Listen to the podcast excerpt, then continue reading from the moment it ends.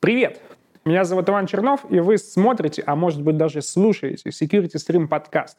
Сегодня у меня в гостях Виктор Чащин, операционный директор компании Multifactor. Мы поговорим о многофакторной аутентификации, о том, как безопасно хранить токены в облаке и при чем здесь PCI DSS. Смотрим. Привет, Виктор. Привет, Иван. Рад тебя приветствовать у нас в гостях. А, сегодня поговорим немножко о том, чем ты занимаешься, чем занимается твоя компания. Обсудим э, о многофакторной аутентификации какие-то истории. И поговорим даже немножко о твоей прошлой жизни, я имею в виду там про платежи и вот эту всякую историю. А, если, mm-hmm. конечно, это можно сделать. Ну, для начала просто немножко расскажи, э, кто ты есть, чем ты занимаешься и почему ты сюда пришел о чем-то рассказывать. Да, а, меня зовут Виктор, собственно, как, ты уже сказал, да. А, я операционный директор в компании Multifactor, а, ну и один из основателей, соответственно, компании Multifactor, компания, которая занимается а, предоставлением многофакторной аутентификации, в общем-то, бизнесу и не только бизнесу, в общем, всем подряд. Вот. Почему я пришел сюда? Ну, потому что, собственно, мы сделали очень классный продукт, который сейчас лидер на рынке. Вот. Ну, в облачном сегменте точно, да, в он прям, а там, конечно, есть свои нюансы. А, почему я пришел сюда? Потому что у меня очень богатый бэкграунд, в принципе, с работой в безопасности, работа не только в безопасности, вообще в целом в IT. Вот. Э, очень интересный жизненный путь, потому что по образованию я э, медицинский физик. Да? Э, то есть я должен был делать ускорители для лечения людей от рака. Вот. Но как бы жизнь пошла в другую сторону, и вот я, соответственно, сначала в IT, потом, значит, в операционную деятельность, а, и вот теперь я здесь сейчас, в этой студии. А как тебя занесло вообще в IT-выбор? Просто у меня часто бывают такие гости, которые говорят, да я там вообще журналист, да я там еще там этот... Э, вот что произошло в твоей жизни и почему так? Ну, вообще, в принципе, просто э, вопрос только в деньгах был вот так. То есть у меня было хорошее класс... ну, такое классическое, да, техническое образование, которое а, было и медицинским, и биологическим, и с, с точки зрения физики, и, собственно, с точки зрения программирования тоже. То есть вот в институте один из моих любимых предметов это был ассемблер. А, что понимаете, да, то есть я понимал микроструктуру там ядра, как работают процессоры, собственно, как работает операционная система, и все это вот вверх-вверх-вверх. И я подумал, что, ну, как бы а, в медицинской физике денег в России не очень много, да, к сожалению. А, поэтому давайте-ка я пойду в IT. В IT, вот в геймдев я вошел через геймдев, потому что я был просто тестировщиком. Сидел а, на работе, играл в игры, тестировал. Вот. Мы занимались локализациями тогда. Ну, а потом в какой-то момент, э, опять же, в геймдеве тоже денег не слишком много. Это очень интересно, очень захватывающе. А, ты видишь свое влияние, да, на вот это вот все прям живое. А, поэтому я ушел в коммерческую разработку, собственно, вот в платежные системы, как ты упоминал. А, и в платежных системах там уже было много всего. И я был и тестировщиком, собственно, изначально, да, и занимался безопасностью, получил сертификацию как э, White Hat Hacker, ну и, в общем-то, в итоге вот пришел, пришли с моими коллегами к отдельному своему проекту по безопасности уже. Потому что ниша была на рынке, и, собственно, в ней не было никаких достойных, ну, точнее, были решения, да, но не были решения, которые могли бы массово рынок охватывать. Вот. И поэтому мы решили, что давайте-ка сделаем. Какой это год был? Это был конец 2019 э, года, то есть в конце 2019 мы зарегали компанию, ну, соответственно, где-то чуть раньше начался писаться код, вот, и где-то к апрелю 2020 года уже был а, выпущен на рынок продукт, появились первые продажи. То есть вы выпустили продукт прям примерно параллельно с началом разработки вакцины от ковида? А, примерно с началом того, как... Ну да, да, да. Примерно вот как э, локдаун сделали, ввели в России, Mm-hmm. Примерно в это же время у нас был открылся продукт, и пошли первые, первые две продажи. Пошли. То есть вы э, сделали продукт для многофакторной аутентификации, да. э, который вообще нужен всем, кто работает удаленно, да и не только удаленно. Вообще, я считаю, то, что это нужно... Я даже в своих личных ресурсах использую МФАшку, да, там госуслуги, банки, все, мне кажется, это вообще обязательно. Это обязательно, вот. да. Соответственно, э, стоит предполагать то, что во время ковида вы стартанули, и у вас сразу все поперло супер замечательно. Вообще нет, совершенно нет. нет. Потому что мы вышли э, на рынок с продуктом, который был э, э, не подходил э, к тому, чтобы его использовать. То есть продукт был, э, продукт был в принципе удобный, да, были ноу-хау, которые мы сделали, но э, для использования в компаниях он не подходил. И вот наш первый клиент, самый первый клиент, э, с которым мы работали, к сожалению, той компании уже больше нет, а, он сказал нам, блин, чуваки, вы вообще неправильно все делаете. А, нужно вот делать вот так вот, вот так вот, так. То, что у вас там в облаке э, хранятся логины и вторые факторы, это круто, да, потому что мы не безопасны, ну, типа, нам все равно, мы верим, что вы э, правильно сделали безопасность. Но э, мы не можем это нормально быстро интегрировать с, нашими, с нашей инфраструктурой. А как бы любая компания, которая работает больше года, у нее есть какая-то инфраструктура уже, что-то состоявшееся, и вот туда вот нужно как-то еще вкорячивать до Wi-Fi. Вот. Если для веба э, у нас еще было более-менее нормально все, то для э, типа VPN всяких удаленных рабочих столов у нас вообще ничего не было, ничего не было готово, и как интегрироваться туда мы не придумали. Вот. И как раз э, основываясь на его э, фидбэке большом и на фидбэке уже второго появившегося клиента, мы быстро, буквально за две недели, э, сделали наши он-премис компоненты, маленькие э, штучки, которые мы сейчас с открытым исходным кодом распространяем, а, с помощью которых происходит как раз интеграция. То есть вот любого VPN, любого там, удаленного рабочего стола, оно все работает через радиус протокол, да, либо через LDAP протокол интегрируется с нашим IP. Как-то так. Ну, собственно, первое знакомство с компанией Multifactor у меня произошло как раз, когда мы делали совместный проект по интеграции, по, по радиусу, для того, да. чтобы наши МГФ-шки работали с э, вашей МФАшкой. А, слушай, а если вот говорить в целом, да, про многофакторную аутентификацию, вообще, насколько эта штука надежная, потому что считается то, что это, ну, прям а, панацея решения всех проблем, э, то, что поставьте МФА, и никакой негодяй больше не сможет попасть в там, контролируемую зону, да, так называемую. А, однако в то же время мы слышим историю про там смс-спуфинг, да, спуфинг номеров, то есть подмена смс-ок. Насколько вообще можно считать э, различные вторые, там, третьи факторы аутентификации надежными, да, то есть вот смс, токены различные, Э, может быть, ты там персонально посоветуешь на какой-то из факторов э, обратить внимание. То есть как вообще вот эта штука позволяет повысить надежность системы? Ну, в общем, ты правильно на самом деле рассуждаешь. Э, есть много разных вторых факторов, и они в них по-разному сочетаются, соответственно, удобство для пользователя, да, там, и надежность. Соответственно, чем больше удобства, тем меньше, как правило, надежности. Ну, те же смс, если взять, смс-спуфинг можно делать целевые таргет-атаки, когда ты ставишь фальшивую базовую вышку под дом, домом, да, просто приезжаешь на машине, соответственно, телефон к ней присоединяется, ты перехватываешь все, что там у тебя по протоколу ходит, потому что оно фактически не шифруется. Тот же радиус протокол, почему он используется только внутри инфраструктуры компании, потому что он тоже, в принципе, не шифрованный. То есть там практически все ходит открытым текстом. А, а, и поэтому ну, смс это самый простой, самый, наверное, распространенный, самый быстро подключаемый способ второго фактора, потому что у всех есть телефон, э, в телефон как минимум приходят смс да, в общем-то, э, и, э, ну, любой человек может его подключить. Но, опять же, он самый небезопасный.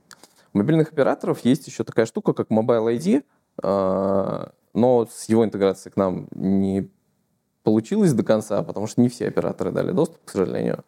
Э, к тестовой Что это за Mobile ID? Mobile ID — это интересная фигня. А, а, это когда у тебя э, вот в телефон приходит э, вот эти вот, ты код набираешь там звездочка, сторишотка, uh-huh. да, а, и тебе приходит какое-то сообщение на телефон. Вот Mobile ID действует примерно по такому же уровню. То есть в симке есть какая-то прога, да, которая получает зашифрованное сообщение от оператора и, соответственно, вводит там либо код, либо подтверждение, либо что-то такое, Uh-huh. при входе на сайт или э, чем-нибудь еще. То есть это как смс только а, защищенная смс -ка.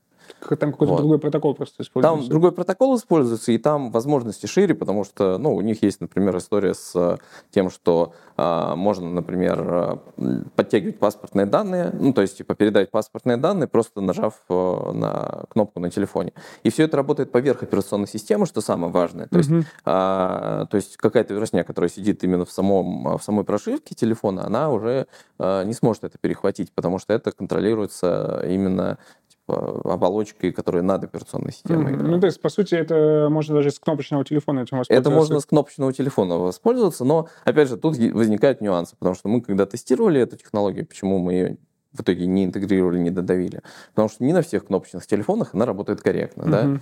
Ну, в общем, э, нюансы есть, но она развивается, и вот очень сильно развита, насколько я знаю, в Северной Корее, в Северной, в Южной Корее. да, в Северной Корее там непонятно, что с ним. Вот. Э, очень хорошо входит сейчас на рынок США, но вот в России как-то не очень. Ну, то есть это, грубо говоря, ты сейчас говоришь о какой-то там отдаленной перспективе, а может быть и не очень отдаленной. Да, да, примерно так. Вот. Это вот второе, то, что, ну, это просто логическое развитие смс как второго фактора. А, опять же, есть токены. А, токены, ну, программные, которые вот как Google аутентификатор или Яндекс Ключ. А, токены, которые на флешечке вставляются, соответственно, генерят там какой-нибудь код или сами, как клавиатура работает. Они, а, в принципе, хороши, удобны, да, но есть проблема. Опять же, физические токены не ломаются, их надо постоянно ротировать, их нужно забирать у, каким-то образом у сотрудников, которые увольняются или уходят в отпуск. Ну, в общем, их можно передать кому-то, просто физически отнять.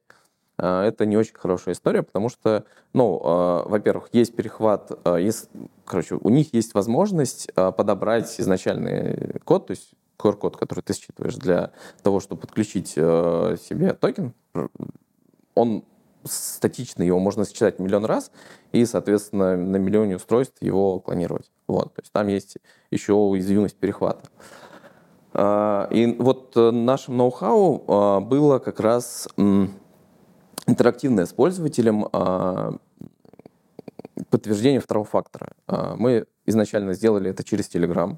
А, то есть через Telegram-бота, когда человек подключает Telegram-бот, э, вводит там циферки да, для первого подключения, циферки потом сразу протухают.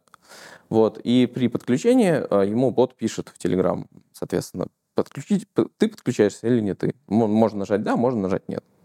А, в принципе, это надежная штука, ну, потому что там шифрование везде, как раз на всех этапах, и телега, опять же, там настолько хорошо шифруется, что ее трафик даже не смогли всем как ты помнишь, задавить, э, собственно, всей страной, да, всей нашей безопасностью. А, это очень хорошо работало, это очень классно работает, но проблема, опять же, с Telegram а, в том, что его можно поставить на кучу устройств, да, там на компе, дома, на телефоне, где-нибудь еще, и, соответственно, во всех этих э, телеграммах кто угодно может нажать кнопку «Ок». Вот. А, поэтому мы в итоге сделали свое приложение, которое работает по такому же в целом принципу, да, то есть он оно показывает э, кнопки «да», «нет», ты подключаешься, не подключаешься. А, и человек подтверждает. И в целом, в принципе, это уже э, э, один из самых удобных и лучших способов аутентификации, потому что телефон у человека, в принципе, почти всегда с собой. Э, то есть, если он забыл его дома, ну, он возвращается домой за телефоном и едет с ним на работу, потому что телефон всегда на связи. А телефон, как правило, закрыт э, паролем, отпечатком пальца или чего-нибудь таким удобным. Да, соответственно, он защищенный, и даже если телефон украдут, то злоумышленник там не сможет, ну, в теории, обычный злоумышленник, а, получить доступ э, к подтверждению второго фактора.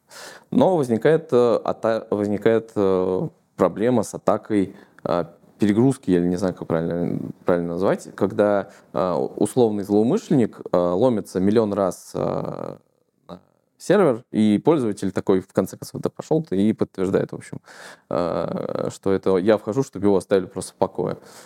И вот. неужели такие случаи... Да, такие случаи были, ну, то, то есть такие случаи эксплуатируемы.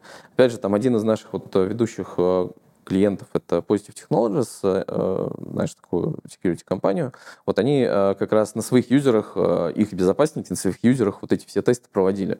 То есть им удалось довести своих юзеров до того, что вот они нажимали на кнопку Слушай, ну это... Причем, ну, как бы это юзеры, которые работают в этой же компании. То есть, Я понял, да. То, что довести э, до нарушения комплайенса безопасности человека, работающего в безопасности, постараться еще да, надо. Да, ну, то есть они, конечно, в этом плане очень хорошо Слушай, Ну, интересная история. Но это... Мы опять утыкаемся в то, что в любом случае самым слабым звеном остается человек, и то, что надо его все-таки подобучить, то, что если Но, ну, у тебя да. происходит вот такой вот э, спам, флут э, вот этим подтверждением фактора, то, что нужно не да нажимать, а звонить все-таки безопасненько. Да, но мы, опять же, э, э, со своей стороны, э, зная о том, что такая уязвимость есть, да, сделали, как это, silence, определенный, то есть тайм-аут, то есть когда человек получает мы получаем как бы со своей стороны много запросов на то, чтобы отправить второй фактор юзеру, мы их в какой-то момент снузим. То есть, типа, перестаем посылать, потому что, э, ну, очевидно, что что-то что идет не так. Слушай, ну тогда еще бы было бы здорово отправлять какое-то событие в а, сторонний лог. Есть события, то есть у нас, опять же, там облачная вот эта вся история, а, все логи есть у нас хранятся, соответственно, мы видим, ну, то есть мы пишем в лог, что э, вот произошел такой, такая вот история. Угу. Соответственно, уже там на съемке можно увидеть, что Соответственно, да, в дашборде можно увидеть, что э, что-то пошло не так. Угу. Соответственно, что это, этот аккаунт был скомпрометирован, ну, как минимум, по, по логину, паролю. Угу.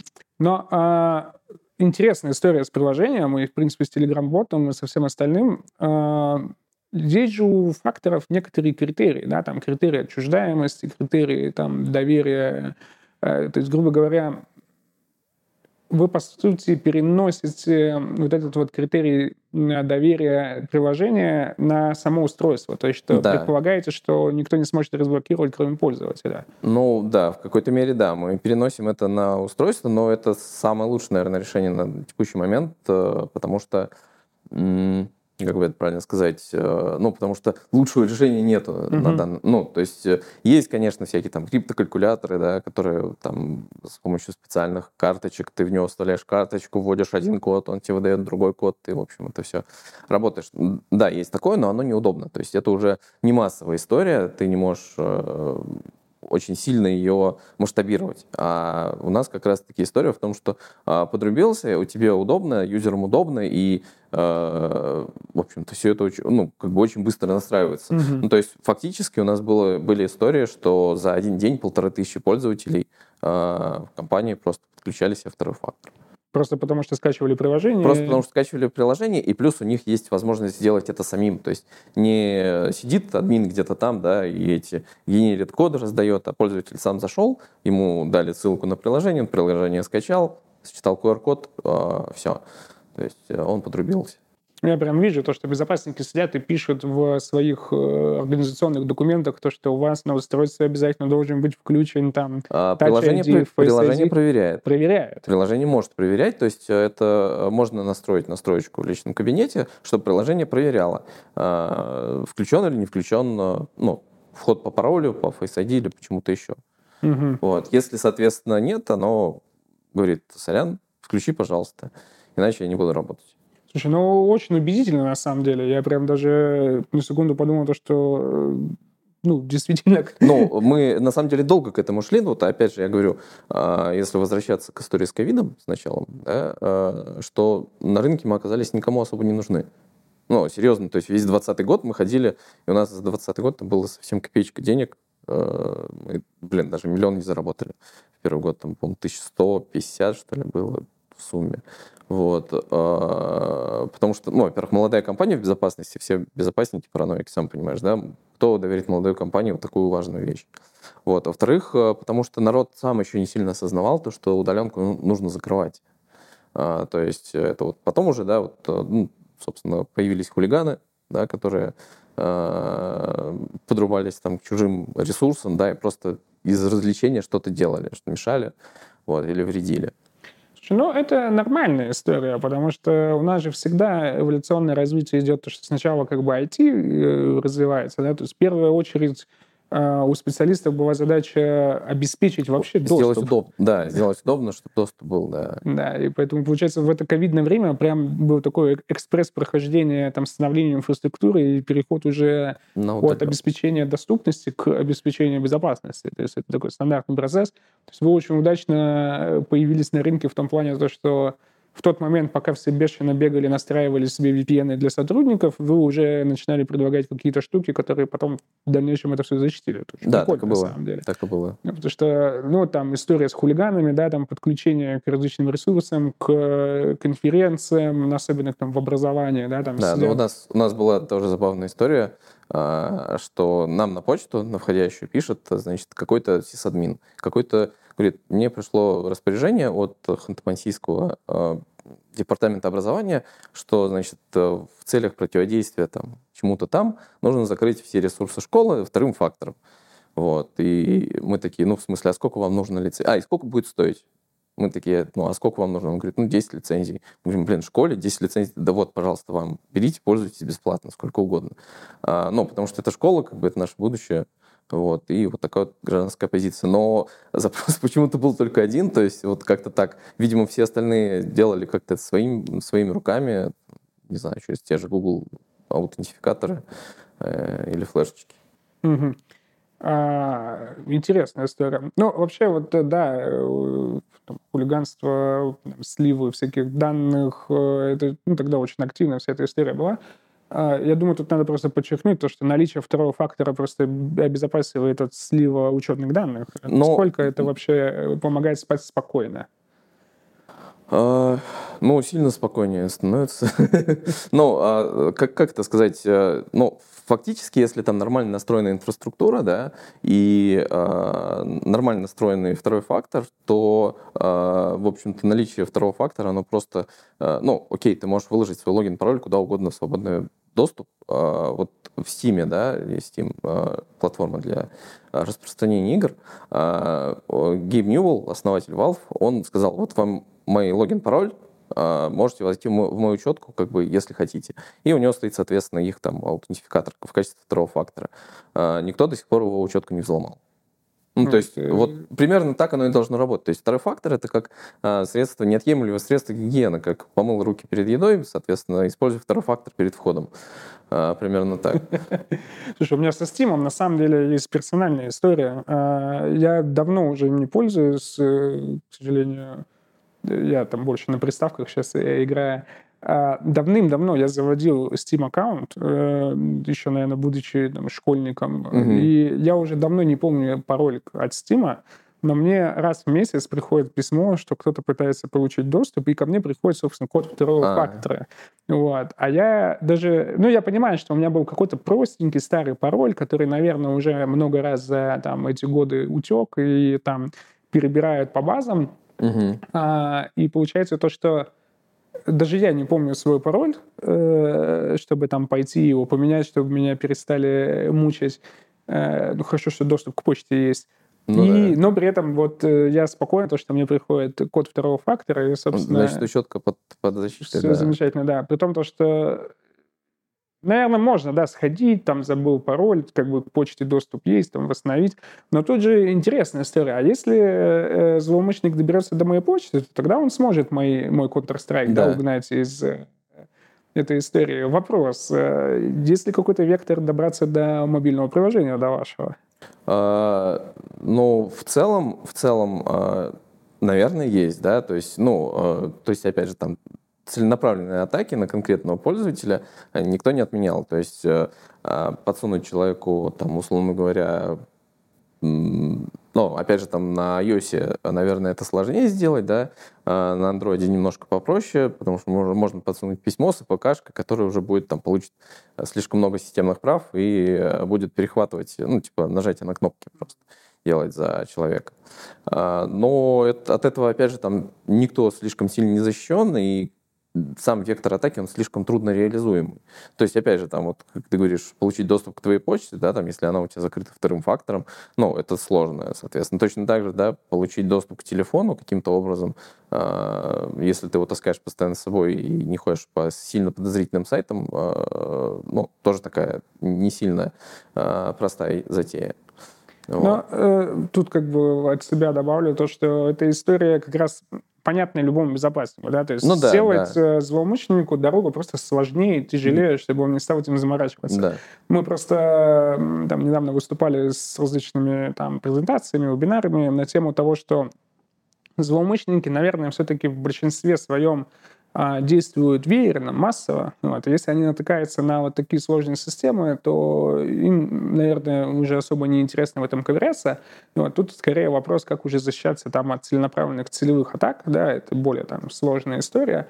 Но, по сути, второй фактор вот от тех, э, как мы их называем, да, там, киберактивисты, хулиганы, которые пользуются простыми инструментами, вот от них, наверное, помогает от них там, это идеальная защита, да, да. да. Потому что ну вот, э, да, там хулиган зашел на там какой-нибудь э, телеграм-канал, прочитал инструкцию, как ему попасть на на какой-нибудь сервер э, с открытым, точнее не с открытым, а с дефолтным паролем, да, и он, собственно, перебрал и Базу попал. пароля где-нибудь скачал, купил, ну, в конце концов, слил, Да-да-да. средств достаточно много, да. Скорее всего, даже не купил, а именно вот выложили какой-нибудь там пул Да. э, данных и, собственно, пошел. Если он натыкается на то, что введите код из смс, то вот такого хулигана это уже остановит. Ну да, уже да. в целом история с тем, как врываются м, негодяи в э, там, видеоконференц-связь, там рисуют всякие картинки поверх, э, ну, были такие случаи, я помню, Э, это, в принципе, уже бы эта история закрывает. Это очень хорошо.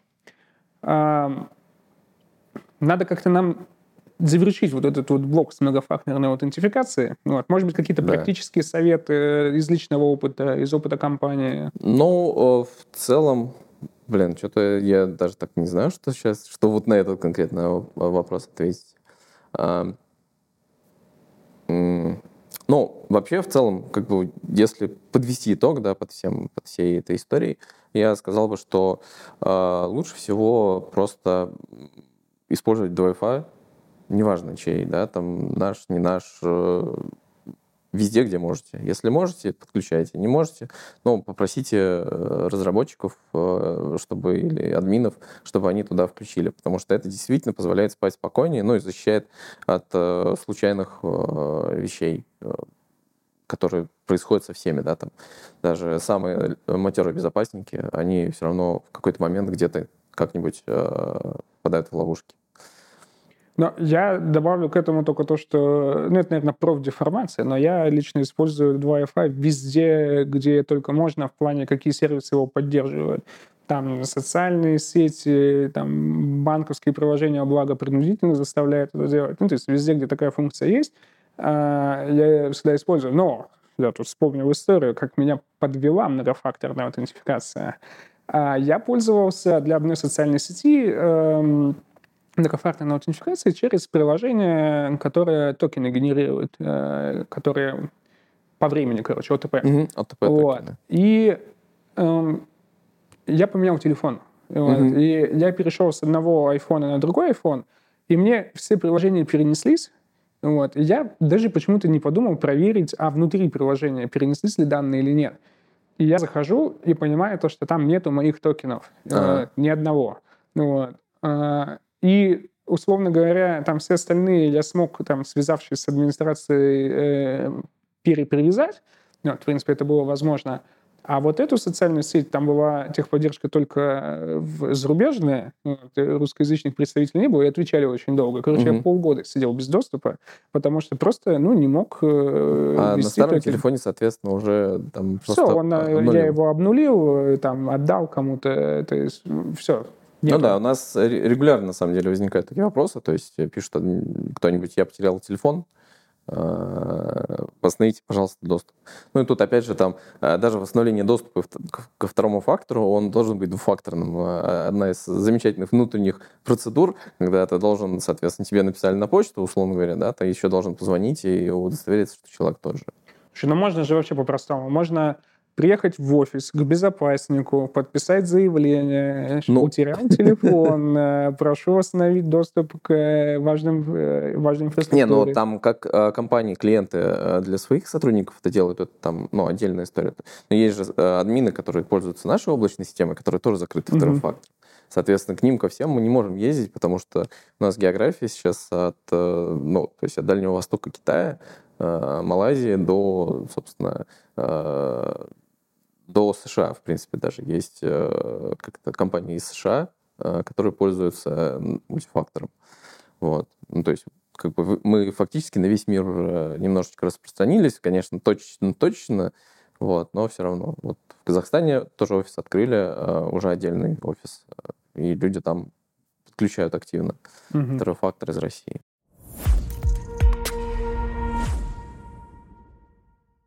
Слушай, а вообще вот э, хранение в облаке второго фактора, э, мне кажется, должно пугать это безопасников. А, Да, это была немножко такая сложная история, когда мы убеждали э, рынок, убеждали безопасников в том, что это не как бы это безопасно ровно настолько же, насколько хранение он прем.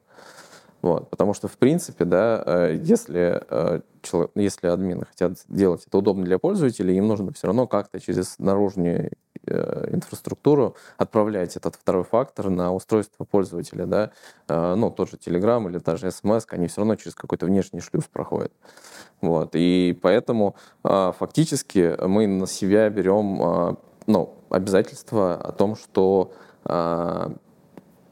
ну, собственно, мы сделаем это все безопасно. А вот как раз к концу лета мы это, это обязательство а, воплотим даже в бумаге, потому что у нас мы собираемся получать PCI DSS сертификацию. Mm-hmm. Ну, если кто не знает, PCI DSS сертификация это а, стандарт хранения карточных данных. А, опять же, там а, он применим да, к платежным системам, банкам, ко всему остальному. И это очень хорошо описанный стандарт, там 12 пунктов, а, каждый из которых говорит, вот, что конкретно с чем нужно сделать, прям конкретные рекомендации. Если ты соответствуешь, соответственно, тебе ну, по всем пунктам э, приходит аудитор, да, он проверяет все соответствие и выдает заключение о том, соответствуешь, не соответствуешь. И э, это соответственно, нужно подтверждать каждый год. То есть, э, если сейчас для нас это будет, ну, как бы точкой входа, да, то есть э, принципе, там какие-то процедуры мы могли не делать до этого, да, но делали все равно, вот, то э, после этого, соответственно, а, аудитор каждый год будет проверять, действительно ли мы делали все, что нужно, э, действительно ли мы там соответствовали всем-всем-всем пунктам, всем требованиям, всем процедурам, всему по документации, соответственно, пишем, делали ли мы там регулярное сканирование, да, проверяли мы код на уязвимости, вот это все. Оно делается. И почему PCI DSS именно, да? Потому что, ну, фактически это единственный такой э, э, глобальный международный стандарт э, по безопасности инфраструктуры, то есть, э, который говорит о том, что вот у тебя есть какие-то защищаемые данные, да, ты эти защищаемые данные должен, ну, как бы э, защитить. Каким образом? Вот у тебя набор рекомендаций, и это очень хороший, действительно, а, комплексно подобранный э, набор рекомендаций, который меняется каждый год. Э, ну, то есть они там постоянно дорабатывают э, требования и закрывают это для карточных данных. Мы, соответственно, в качестве карточных данных используем, ну, рассматриваем наши вторые факторы, да, соответственно, храним их как зеницу ока. Вот. И это соответственно этому стандарту, оно это ну, фактически формальная бумажка, да, которая позволит сказать, что смотрите, все безопасно в облаке, а, неважно, а, сколько у нас тут транзакций, не транзакций в смысле авторизации произойдет, вот, транзакция это из прошлого платежного пришло. Собственно, это покажет всем, кто захочет, что, собственно, что мы, соответственно, ну, то есть, что у нас действительно все безопасно. Ну и плюс это открывает очень большой пласт э, компаний, то есть это фактически все банки, которые могут нас использовать в своей внутренней инфраструктуре, потому что мы, э, как бы, одним из требований PCI DSS это является использование PCI DSS сертифицируемых э, решений. Соответственно, мы будем PCI DSS сертифицируемым решением, 2FA требуется по PCI DSS, и, ну, соответственно, все стыкается как бы, что мы можем там работать. Вот, в принципе, с нами уже сейчас работают там финансовые организации, это и банки, и депозитарии финансовые, а, которые нас э, используют внутри. Там для депозитариев там э, немножко более простая история, потому что им просто надо галочки поставить, там 6 галочек в табличке, что значит, используемое решение, оно соответствует. Вот. А для банков там все немножко посложнее, то есть им нужно как раз вот по PCI э, все все, собственно, сделать правильно по уму. Так что вот мы в этот рынок э, тоже зашли, и э, это, наверное, такое большое, хорошее, красивое решение, э, чтобы э, показать какой-то формальный документ э, о соответствии, с которым любой человек может ознакомиться. То есть, получается, теперь придется объяснять не то, что у вас все безопасно, а то, как э, к вам применим банковский стандарт, хотя вы не банк. А, на самом деле нет, ну, все достаточно просто. То есть э, есть банковский стандарт, по банковскому стандарту он, э, это ну, пункты к защите инфраструктуры, это пункты к защите, соответственно, доступов к инфраструктуре, к защите, ну, физической защите, причем инфраструктуры. Это требования к тестированию, к разработке, соответственно, к безопасности того, как, ну, администрирование всего этого. То есть это реально большой, как бы, большой документ, с которым очень много э, безопасников знакомы тем или иным образом. Соответственно, говоря о том, что мы защищаем второй фактор, так как карточные данные да, по самому строгому стандарту, мы э, говорим, что мы максимально а, безопасны из того, ну, как бы из того, что можно сделать для облачной системы. А насколько вообще... Э, а, я просто хочу, да, немножко дополнить, а, почему именно облачная система. Потому что в этом случае как бы а, облако берет на себя те вещи, которые должен был бы делать безопасник на месте. То есть если бы это было он-премис решение, а, то ему пришлось бы все эти а, процедуры делать самостоятельно. А, таки, а таким образом он переносит часть ответственности на нас. Вот. Ну и, соответственно, получает от нас э, все требуемое. Два вопроса у меня связаны с использованием PCI DSS. Первый такой немножко провокационный, да, насколько вообще сейчас э, PCI DSS актуален в России, учитывая, что а все международные платежные системы сейчас особо не функционируют на территории, и как бы и зачем тогда вообще его соблюдать? Ну, во-первых, начнем с того, что PCI-DSS — это э, консорциум платежных систем, э, и российская платежная система МИР, она все еще состоит в этом консорциуме. Несмотря на санкции, несмотря ни на что, как бы она имеет там право голоса и тоже участвует в доработках самого стандарта. И сам МИР, он э, у своих банков, у своих э, платежных систем, он требует э, э, соблюдения PCI DSS. Вот. Это раз. Во-вторых, ну, платежные системы, хоть они формально сказали, что мы не работаем больше в России, они раб- продолжают работать и имеют возможность работать в России по двум причинам. Ну, первое, значит, если вы сделали покупку где-то до того, как до введения санкций, вы захотите по этой покупке сделать возврат, соответственно, возвраты, претензии, все остальное, они обязаны обработать ну, по соглашению э, с юзером. А, там, никто конечных юзеров не кинул да, на уже исполненные обязательства. Вот. Поэтому возврат, э, претензия по а, каким-то транзакциям, они все равно обрабатываются, все равно возвращаются людям на карту эти деньги. Вот, конечно, там срок э, претензий возвратов, он у них есть какой-то, да, и в течение там пяти лет э, точно как бы это все закроется. Но с другой стороны, есть НСПК. То есть есть отдельный мир платежной системы, а есть НСПК, это национальный сервис платежных карт. Блин, я вот сейчас... Либо национальная система. Национальная система, да, да, да. А, они не под санкциями. Там а, под санкции попал генеральный директор, а сами они нет. И фактически там мир, о, виза, мастер-карт, они через них сейчас проводят как раз а, все эти возвраты и, и собственно, претензии. И имеют возможность через НСПК с подключением напрямую работать с клиентами из России. Вот. Потому что, ну, в общем-то, лазейка осталась небольшая. Вот так. Вот, то есть, э, ну, получается, что э, соответствовать 50 DSS все равно нужно, несмотря на то, что вроде как платежных систем в России одна осталась. Угу. А помимо PCI DSS, есть же еще там различные системы сертификации, там регуляторы ЦБ, СТЭК России, ФСБ. Вот а... Они что-то про многофакторку сейчас вообще говорят? А...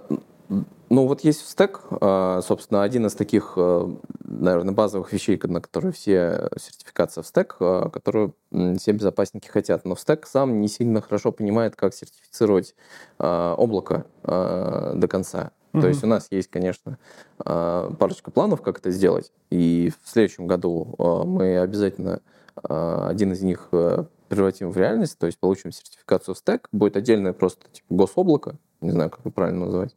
Mm-hmm. Вот. Ну, типа гособлако, госмультифактор, а, то есть тот, который будет сертифицирован под а, стеком, а, соответственно, с замороженными версиями, с более как бы строгими правилами по отношению к изменению кода. Но, опять же, там вот PCI DSS в стек, да, требования, у них, в принципе, требования по безопасности совпадают, ну, то есть плюс-минус, да. Вот. Но PCI DSS, он заточен больше под активное развитие облачного этого. А Stack, он больше э, рассчитан на как бы долгосрочное применение одной версии продукта, то есть изменения в версиях очень долго э, проводить. Вот. Но э, ну, то есть в этом, как бы в этом плане в стек строже, да, PCI DSS, наоборот, строже а, в плане, например, рисков инфраструктуры и всего остального, то есть именно вот как раз а, с точки зрения физической безопасности более а, строгий а, PCI DSS. Ну, то есть вот они все примерно равны, да, и вот мы вот стековский будем получать, просто э, с ним сложнее немножко. Из-за версионности. Ну, ты, получается, сейчас больше рассказывал с точки зрения э, требований к вам как к производителю. Да, а вот да. с точки зрения требования к пользователям, вот в каких случаях кому нужен э, многофакторная, многофакторная аутентификация с точки зрения пользователя? По банкам мы поняли, да? Да. В требованиях PCI DSS прописано использование МФА в, Да. э, платежных системах, там, банковских операциях и так далее. Вот. Наверняка что-то подобное транслирует еще и ЦБ, да, то, что э, в ГОСТах э, ЦБшных тоже должно быть. Но вот в стеке я, честно говоря, не помню таких требований у, у заказчиков, у пользователей. Э, У заказчиков пользователей, но есть, э, например, м, производственные компании, большие Мгм. металлургические комбинаты, да, э, у которых вот льется сталь, вот это все. У них тоже есть э, у- инфраструктура, ее тоже нужно защищать. Есть критические объекты, объекты инфраструктуры, та же, те же поликлиники, да, госпитали, ну, в общем, все, что вот просто делает социальную жизнь людей э, внутри. Вот к ним как раз э, предоставляются требования к э, КИИ, э, критические объекты инфраструктуры. А, И, они- и- у них как раз-таки в большинстве случаев э, требуется именно стек-сертификация. То есть у них э, э, есть э, должен быть сертификат от вот этой федеральной служ- службы по таможенному экспорту и контролю. Вот.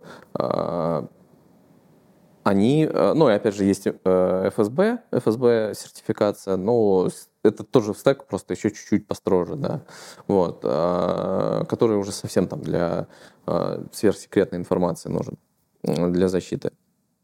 И вот как раз компании, которые э, являются под госуправлением, которым требуется э, стек, они сейчас не могут нас использовать. Ну, то есть они используют, да, используют э, не в том плане, что, э, как это правильно сказать, э, не потому, что им требует э, регулятор, а просто ради собственной безопасности, потому что они понимают, что нужно все равно, как бы, как бы то ни было, э, закрывать э, инфраструктуру вторым фактором. А если это и будет еще второй фактор, э, который сертифицирован по стек, то это будет вообще замечательно, потому что они смогут еще и бумажкой закрыть э, как бы требование формальное. Мгм. Вот. То есть у нас получается то, что э, безопасники приходят к МФА э, в первую очередь с точки зрения реальной безопасности. Да. Да, Это- в первую очередь. Ну, то есть есть, э, есть, конечно, все мы знаем, да, э, безопасники, которые работают ради безопасности, есть безопасники, которые работают ради бумажки. Вот, и места. А Вот большинство безопасников, к счастью, те, кто действительно работает ради безопасности. А, И они, собственно, закрывают инфраструктуру, стараются делать это удобно и для пользователей, и для того, чтобы это было э, защищено. Слушай, ну, спасибо большое, Виктор. Мне кажется, получилось очень увлекательно, очень интересно. Э, Я пойду перепроверю, все ли у меня токены активны на мои личные сервисы, да, и для всех наших зрителей практический совет э, пересмотреть свою инфраструктуру. Если где-то нет э, многофакторной аутентификации, то обязательно ее добавить в случае, если это необходимо. Спасибо большое за беседу, было очень интересно. Спасибо за приглашение, спасибо за вопрос. Было интересно рассказать э, обо всем, было интересно пообщаться. Э, Ну и надеюсь, что то, что я рассказал, оно покажется полезным э, и нужным для тех, кто смотрит подкаст.